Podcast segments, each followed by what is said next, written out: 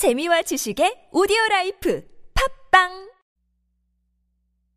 15장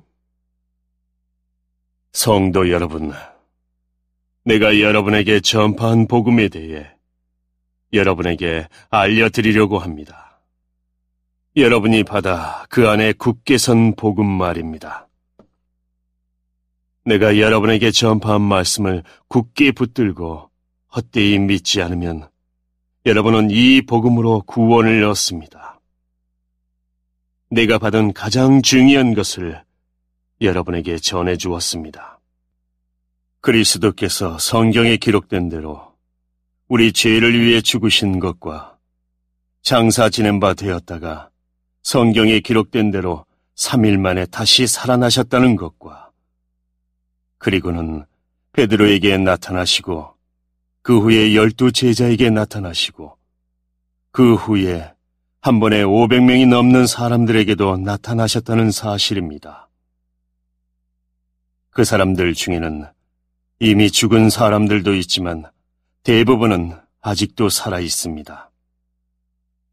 그 후에 야고보에게 그 다음에 모든 사도들에게 나타나시고 맨 마지막으로 조사나와 같은 나에게도 나타나셨습니다. 나는 모든 사도들 중에서 가장 작은 사람입니다. 나는 과거에 하나님의 교회를 핍박했던 사람이기 때문에 사도라고 불릴 자격이 없습니다.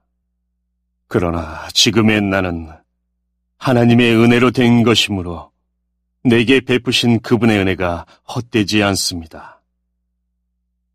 나는 다른 사도들보다 더 열심히 일하였습니다. 그러나 그 일은 내가 한 것이 아니라 나와 함께 하시는 하나님의 은혜로 한 것이었습니다. 내가 되었든지 아니면 그 사람들이 되었든지 간에 우리가 전파한 복음은 이런 내용이고 여러분은 이것을 믿었습니다. 그리스도께서 죽은 자들 가운데서 다시 살아나셨다고 우리가 전파하는데 여러분 중에서 죽은 자들의 부활이 없다고 말하는 사람이 있는 것은 어찌된 일입니까?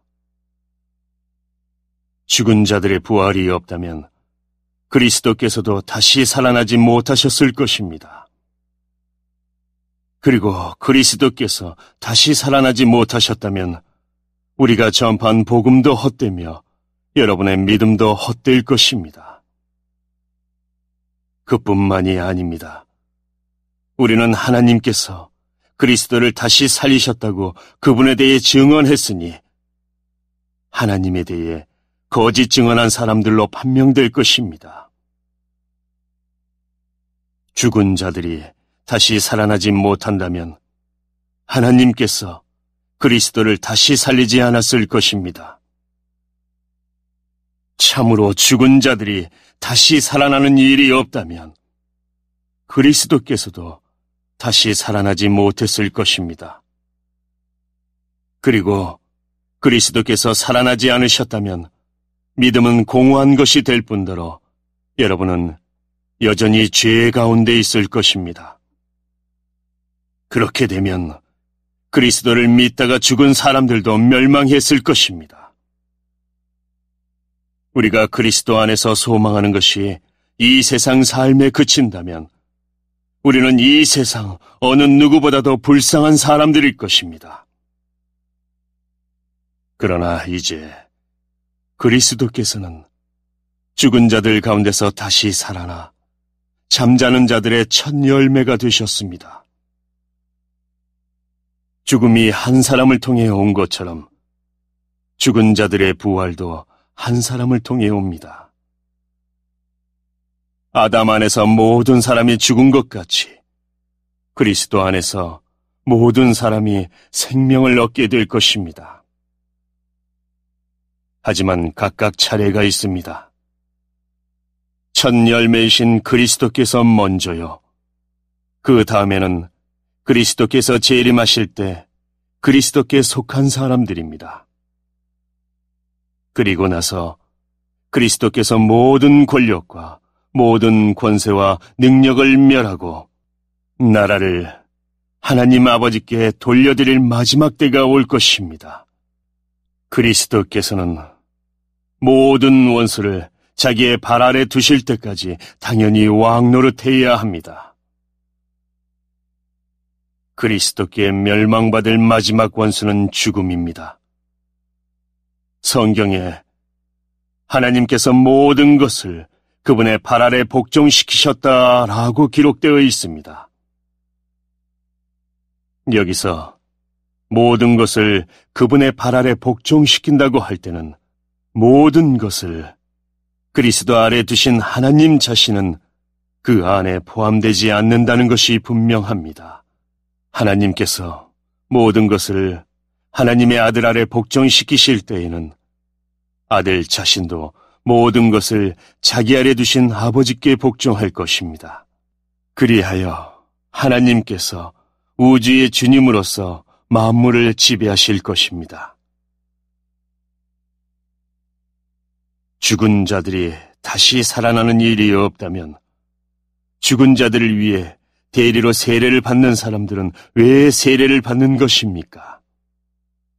죽은 사람들이 도무지 살아나지 않는다면 그 사람들이 죽은 자들을 위해 세례를 받는 이유는 무엇입니까? 우리의 경우는 어떻습니까? 우리는 무슨 이유로 매 순간 위험에 처한단 말입니까? 성도 여러분, 우리 주 예수 그리스도 안에서 내가 여러분에 대해 가지고 있는 자랑을 두고 확신 있게 말합니다만, 나는 날마다 죽습니다. 내가 에베소에서 사나운 짐승들과 싸운 것이 단순히 인간적인 이유에서였다면 내가 얻은 것이 무엇이겠습니까? 죽은 자들이 다시 살아나는 일이 없다면 먹고 마시자 내일이면 죽을 목숨이라고 하지 않겠습니까? 속지 마십시오. 나쁜 친구를 사귀면 좋은 습관도 나쁘게 됩니다. 정신을 똑바로 차리고 죄 짓지 마십시오. 여러분 중에 하나님에 대해 무지한 사람들이 들어 있어서 여러분이 부끄러운 줄을 알라고 이 말을 하는 것입니다. 그러나 죽은 자들이 어떻게 다시 살아나며 또 그들은 어떤 몸으로 나오게 되느냐 라고 묻는 사람이 있을 것입니다. 참으로 어리석습니다. 여러분이 뿌리는 씨는 죽지 않으면 살아나지 못합니다. 여러분이 뿌리는 것은 다 자란 몸이 아니라 밀이든 그 밖에 다른 곡식이든 단지 그 씨일 뿐입니다. 그러나 하나님께서는 그분의 계획대로 뿌린 것에 몸을 주시며 씨앗 하나하나에 각각 알맞는 몸을 주십니다. 모든 육체가 똑같지는 않습니다. 사람의 육체가 있고 동물의 육체가 있으며 새의 육체가 있고 물고기의 육체가 있습니다. 또한 하늘에 속한 몸만 있는 것이 아니라 땅에 속한 몸도 있습니다. 그러나 하늘에 속한 영광과 땅에 속한 영광이 각각 다릅니다. 해와 달과 별의 영광이 각각 다르고 별들 사이에서도 그 영광은 각기 다릅니다. 죽은 자들의 부활도 이와 같습니다. 썩을 몸을 심지만 썩지 않을 몸으로 다시 살아납니다. 비천한 몸을 심지만 영광스러운 몸으로 다시 살아납니다. 또한 약한 몸을 심지만 능력 있는 몸으로 다시 살아납니다. 자연적인 몸을 심지만 영적인 몸으로 다시 살아납니다. 자연적인 몸이 존재한다면 영적인 몸도 존재합니다. 성경에 첫사람 아담이 살아있는 존재가 되었다고 기록된 것처럼 마지막 아담은 생명을 주는 영이 되었습니다. 그러나 신령한 몸이 먼저 있었던 것은 아닙니다. 자연적인 몸이 먼저 있었고 그 후에 신령한 몸이 왔습니다. 첫 사람은 땅의 흙에서 나왔고, 둘째 사람은 하늘에서 났습니다.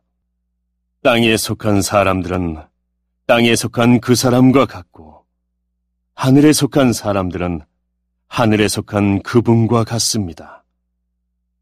우리가 땅에 속한 사람의 형상을 지니고 있는 것처럼 하늘에 속한 분의 형상을 지니게 될 것입니다. 성도 여러분, 내가 분명히 선언하거니와 육체와 피는 하나님의 나라를 상속받을 수 없으며 썩는 것은 썩지 아니하는 것을 상속받을 수 없습니다. 내가 여러분에게 비밀을 알려드리겠습니다. 우리는 다 잠잘 것이 아니라 변화될 것입니다. 마지막 나팔 소리가 울릴 때 눈 깜짝할 사이에 죽은 자들이 썩지 않을 몸으로 다시 살아나며 우리는 변화될 것입니다.